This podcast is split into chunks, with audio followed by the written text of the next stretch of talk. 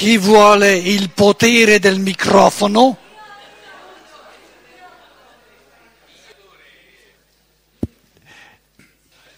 Ecco qua. Cioè, io era una domanda, adesso non so se mi puoi rispondere perché era di stamattina, cioè riferito a questo discorso di stamattina. Cioè, è chiaro che quando parlavi della presenza fisica fra due, fra la separazione, fra il fatto di lasciare andare via, e tu lo dicevi perché una persona ha un'esigenza e può fare qualcosa per la comunità. Hai detto questa cosa, cioè può andare avanti. Per... Era un esempio, eh? Sì, sì, sì, sì, un esempio, un esempio. Allora io capisco, e hai portato anche l'esempio di Pietro che lascia, lasciava la moglie per andare per seguire Gesù. Io però mi, vorrei che tu mi spiegassi, se fosse possibile, cioè nel senso che nelle separazioni in genere avviene che due persone, cioè si separano anche perché una delle due persone smette di amare e trova un'altra persona che in quel momento si innamora dell'altra persona oppure trova che quella persona è più adatta a lui. Ah, e, e, e secondo me la maggioranza delle separazioni sono su questo piano qui, su questo piano egoistico cioè nel senso che una persona trova una persona o più giovane o, o che gli va meglio e, e, lascia quell'altra persona. E lì è difficile poi r- rimanere amici perché o creare un rapporto di serenità che sarebbe invece auspicabile, in quanto se una persona ama un'altra persona vorrebbe che questa persona stesse bene, cioè malgrado lei, anche lontana da lei o da lui. Allora io ti, ti volevo chiedere qual è questo, questo, quando avviene questa cosa che uno lascia perché questo suo eh, andare via coincide col fatto che può aiutare l'umanità? Ecco, questa era la mia domanda. Quello era un esempio, adesso tu porti l'esempio un pochino più contrario, opposto. Non se ne va in base a una chiamata, a una missione da svolgere, ma se ne va perché per, tu li hai chiamati motivi egoistici perché ho trovato una persona che gli piace di più. Sì, è una, un esempio opposto, capito? E tu dicevi giustamente, questo esempio opposto è molto più comune che non quello ideale, stratosferico che io ho tirato fuori per giustificare una cosa veloce veloce, se no, eh, capito? Però visto che eh, questa domanda ci occupa, perché è così centrale, è giusto che tu la riprendi e la riporti nella normalità. Allora, siccome tu fai il caso del normale, che nella maggioranza dei casi uno dei due va via perché trova di meglio, essendo questo il normale, il normale egoismo, ma il normale egoismo non è una cosa cattiva, è normale.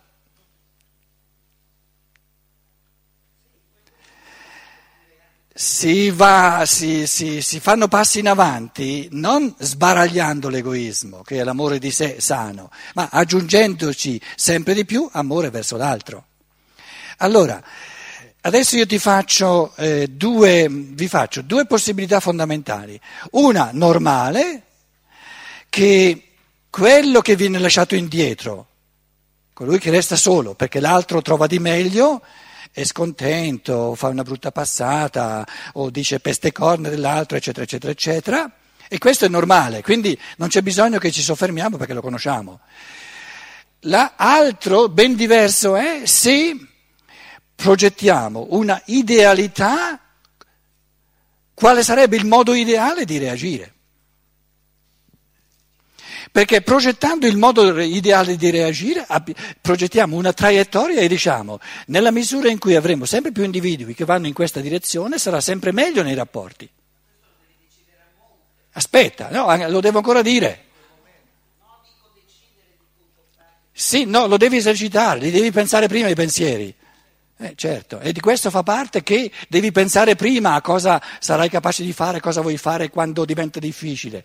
Perché se ti se, se, se, aspetti di farlo quando sarà tutto difficile, non riuscirai a farlo, ad accordarti su, su come spartire le cose ora che, che ci spartiamo. Quindi adesso calma, calma, che io vi delineo, ma in, in linea di massima naturalmente, no?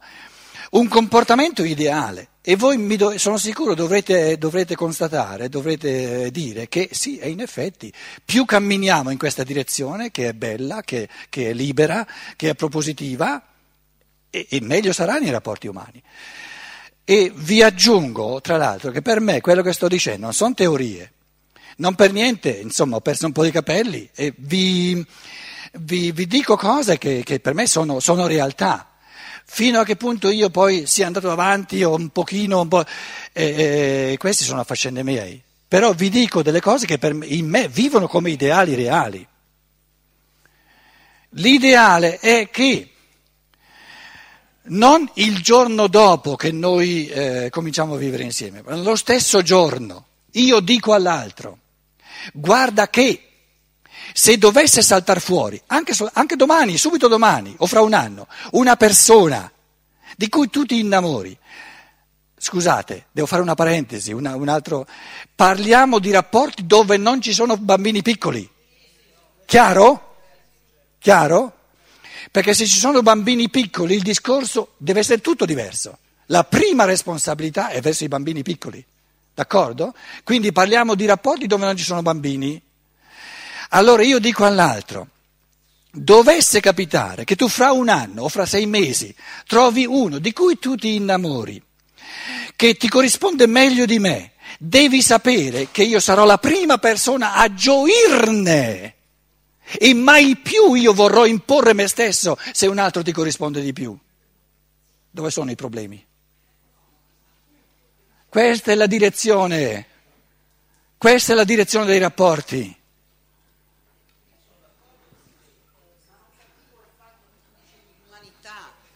Per l'umanità dove io che quando ti dico lascia, ti lascio andare perché ho stabilito sì, prima no, che è un fatto d'amore? No, no, no sta attenta.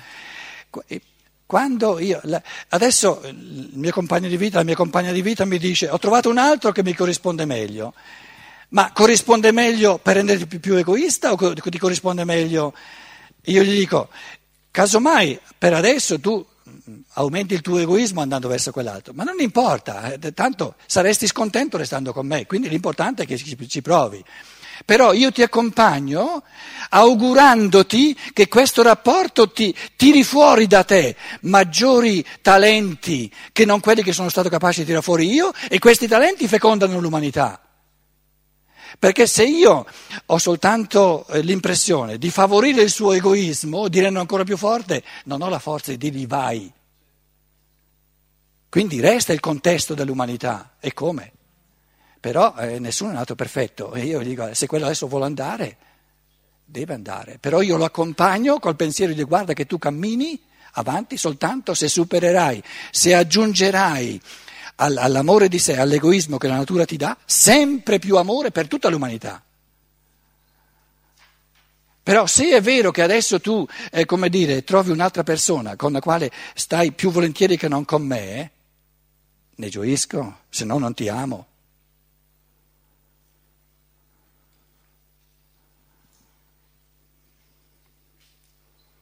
È una separazione?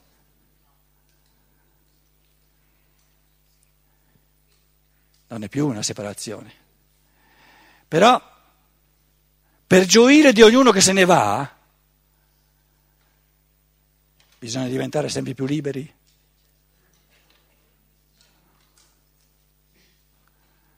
Allora diciamo, dobbiamo imparare l'arte di diventare sempre più liberi, se no siamo sempre più dipendenti dall'altro, ma questa non è libertà. E un altro lo amo soltanto quando non ne ho bisogno. Perché se lo amo perché ne ho bisogno, amo me stesso, amo il mio bisogno. Ti amo perché non ho bisogno di te. Ti amo perché posso vivere benissimo anche senza di te. Perciò ti amo. Sì. Sì, però ci sono tante madri che non sanno vivere senza il figlio. Tanto è vero che l'Italia è il paese in assoluto dove i figli, i bambocci no, e le figlie restano sotto la gonna della mamma più a lungo che non in tutti gli altri paesi del mondo.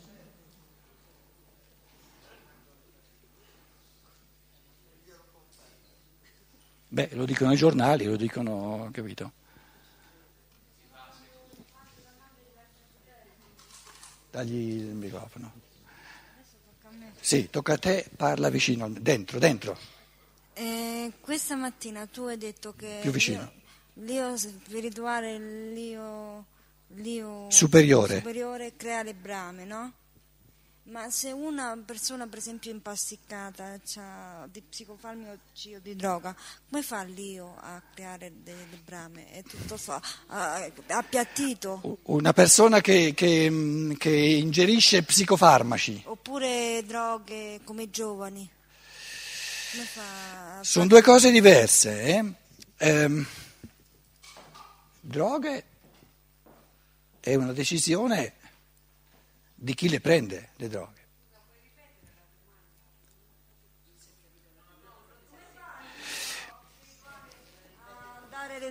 come fa l'io spirituale a dare delle brame a una persona che ingerisce psicofarmaci oppure a delle persone che ingerisce droga? Come agisce l'io?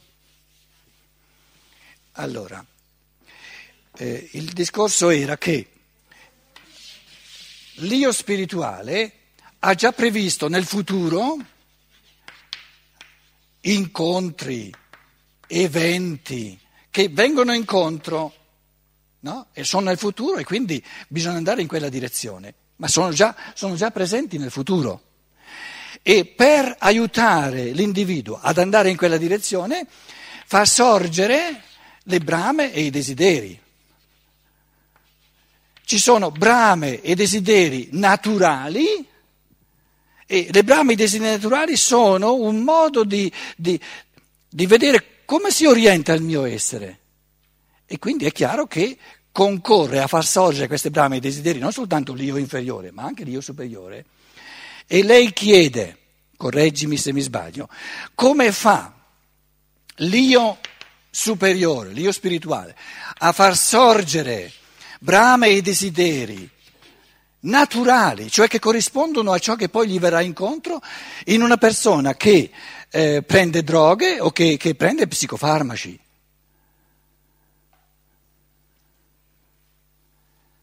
Qui le, le brame, i desideri vengono adulterati, vengono causati maggiormente, prendiamo qui l'elemento materiale, no?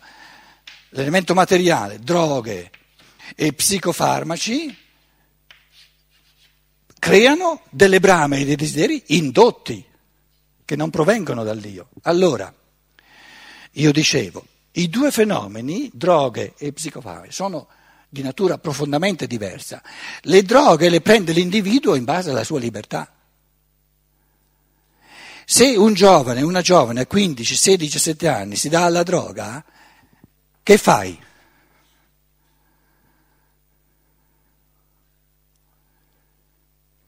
Si può fare il discorso di dire ma nella nostra società, nella nostra cultura, cosa è mancato? Che, che, che cosa, cosa è, che, eh, gli abbiamo creato un vuoto perché la droga, darsi alla droga è sempre un modo di, di, di, di tappare buchi, il vuoto interiore. Se, se non c'è vuoto, se c'è la pienezza interiore, un essere umano non si dà alla droga, è escluso. Quindi noi possiamo culturalmente chiederci quali carenze, quali buchi ci sono nella nostra cultura per cui tanti individui, tanti giovani si danno alla droga. Però nel momento in cui lui si dà alla droga non possiamo intervenire, diciamo, è, è una lesione della libertà. Dobbiamo cambiare la cultura, però lì ci vuole tempo. Quindi uno che prende le droghe, a parte che è una conseguenza di processi molto complessi di cultura, però è la sua libertà che decide adesso di prendere le droghe. E la libertà è un valore morale assoluto. Ogni lesione di libertà è moralmente male. È il suo karma, è il suo destino, è il suo cammino che prende queste droghe. E noi dobbiamo, vogliamo fare di tutto che non arrivi a questa decisione, ma non possiamo proibirgliela questa decisione. Invece gli psicofarmaci per gli psicofa- dare psicofarmaci è una decisione di adulti di pigrizia, di poltroneria. per, per eh, dire, risparmiarsi un cammino di arricchimento dell'essere umano, lo, lo, lo, asson, lo come dire, com'è? Lo sediamo, esatto, proprio questo, lo rendiamo sonnolento, lo sediamo con gli psicofarmaci. Quindi, quindi una società ecco, sarebbe comunque meglio se, potesse, meglio se potesse evitare tutti gli psicofarmaci.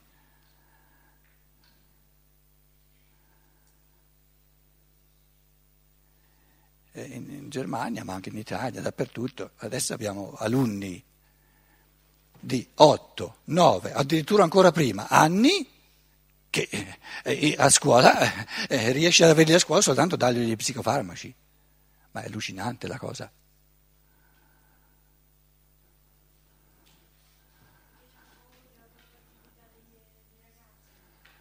Eh, ma cosa, cosa, vuol dire iperattività? Eh, eh, eh.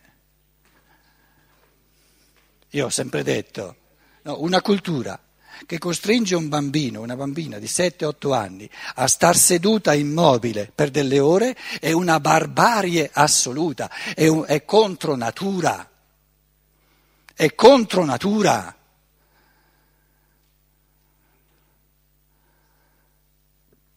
Il Ritalin una di queste cose che... Sì, sì, Ritalin è una delle, degli psicofarmaci, e come? E come?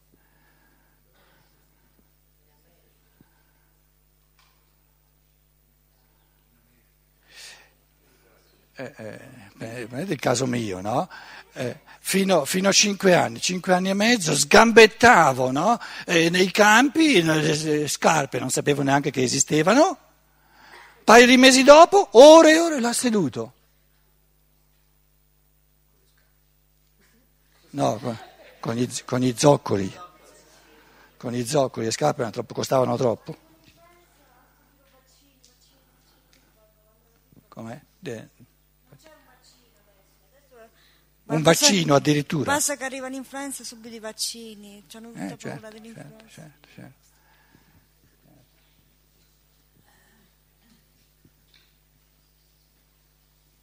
Fa parte del discorso che ci, si faceva stamattina che dobbiamo avere il coraggio di affrontare una umanità che diventa sempre più complessa. Questo uniformare i bambini, che stiano tutti belli, tranquilli, eccetera, eccetera, è un comodismo culturale che, che eh, non potremo più trascinarci oltre, perché i bambini mostrano sempre più la loro natura. Se era ancora possibile 30 anni fa che i bambini erano bravi, ben venga che adesso non sono più bravi. Perché qual è il risultato di questa, di questa bravura che abbiamo avuto noi quando eravamo bambini? questo dormitorio culturale di, di, del materialismo dove la gente vuole soltanto godersi la vita e non cammina, non cammina, non cammina. E i nostri bambini che rumoreggiano dicono no, noi non vogliamo una vita dove si è soltanto bravi e, e dentro c'è il vuoto, non, noi vogliamo essere più ricchi, più ricchi, più ricchi, vogliamo muoverci, vogliamo, vogliamo conquistare qualcosa. E ai nostri maestri e alle maestre gli viene la tremarella, giustamente. hanno imparato soltanto a spifferare sapere. E allora il, il, il giovane, le giovani di 14 anni, c'è il computer, eccetera, c'è internet, e dice ma la mia maestra non ne sa nulla. Viene, viene in scuola eh, propinandomi tutta una serie di sapere, ma, ma, ancora non ha neanche scoperto che io con, col mouse click, eh, con, no? con, con, la mouse ho accesso a molto più sapere di quello che, che mi viene davanti. Eh, ogni, ogni, mezz'ora che passa davanti a questa maestra è noiosa, noiosa, noiosa, non vedo l'ora che finisca. E il problema non sono i bambini, i ragazzi, sono gli adulti.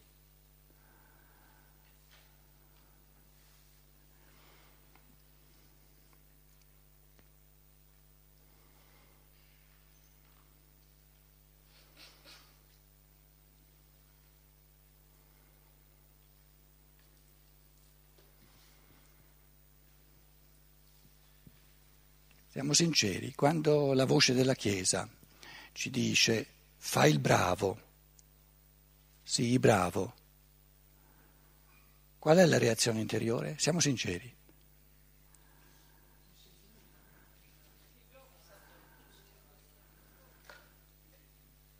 Fatti, i cavoli, vuoi?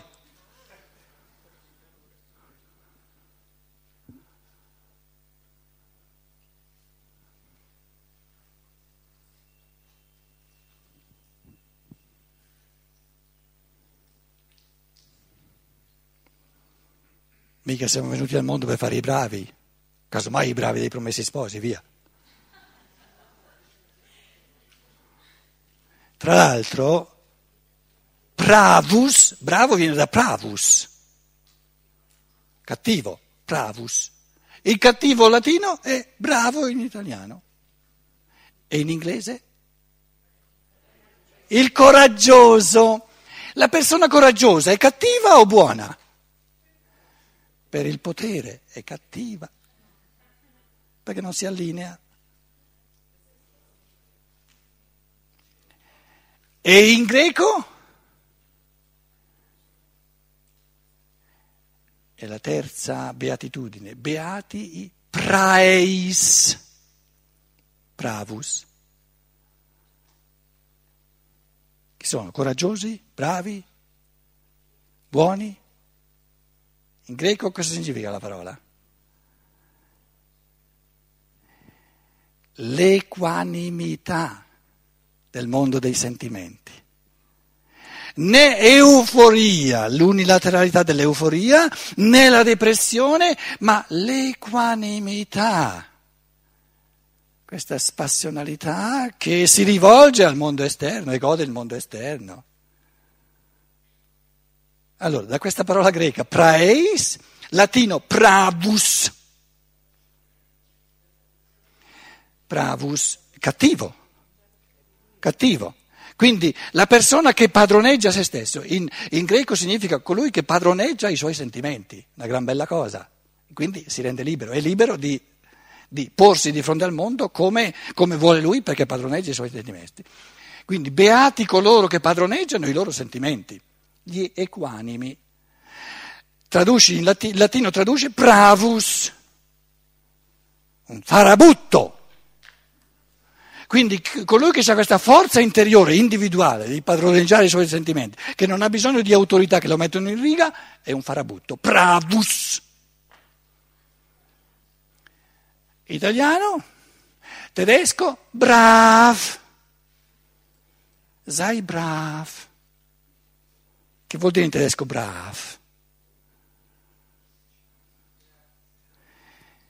Il piccolo borghese ben pensante. Michael, che vuol dire brav? Com'è? Buon? Sta zitto. Ah, Cid, ma che eh, l'hai preso dal, dal Veneto? L'hai visto su, su Toscano, Buoncito, Muncitino, di Arezzo. Ah, perché tu vivi a Siena. Dai, traducetelo in italiano, voi toscani.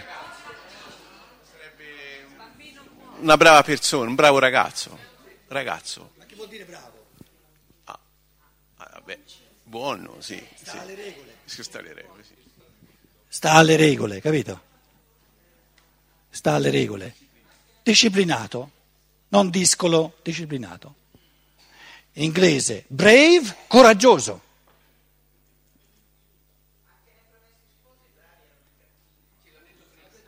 Eh, l'ho detto prima.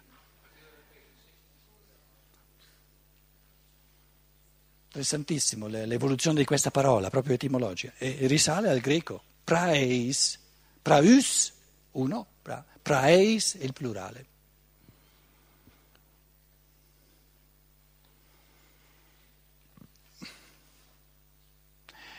La pecora che lascia il gregge, si emancipa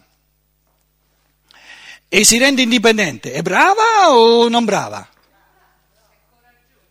È coraggiosa. La mandiamo al paradiso o all'inferno? La Chiesa la manda all'inferno.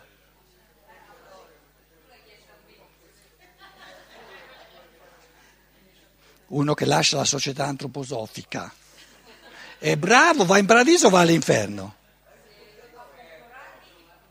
Ah, ah, lì qualifichi però la risposta. La prima volta non hai qualificato la risposta. Eh, lascia qualcuno, eh?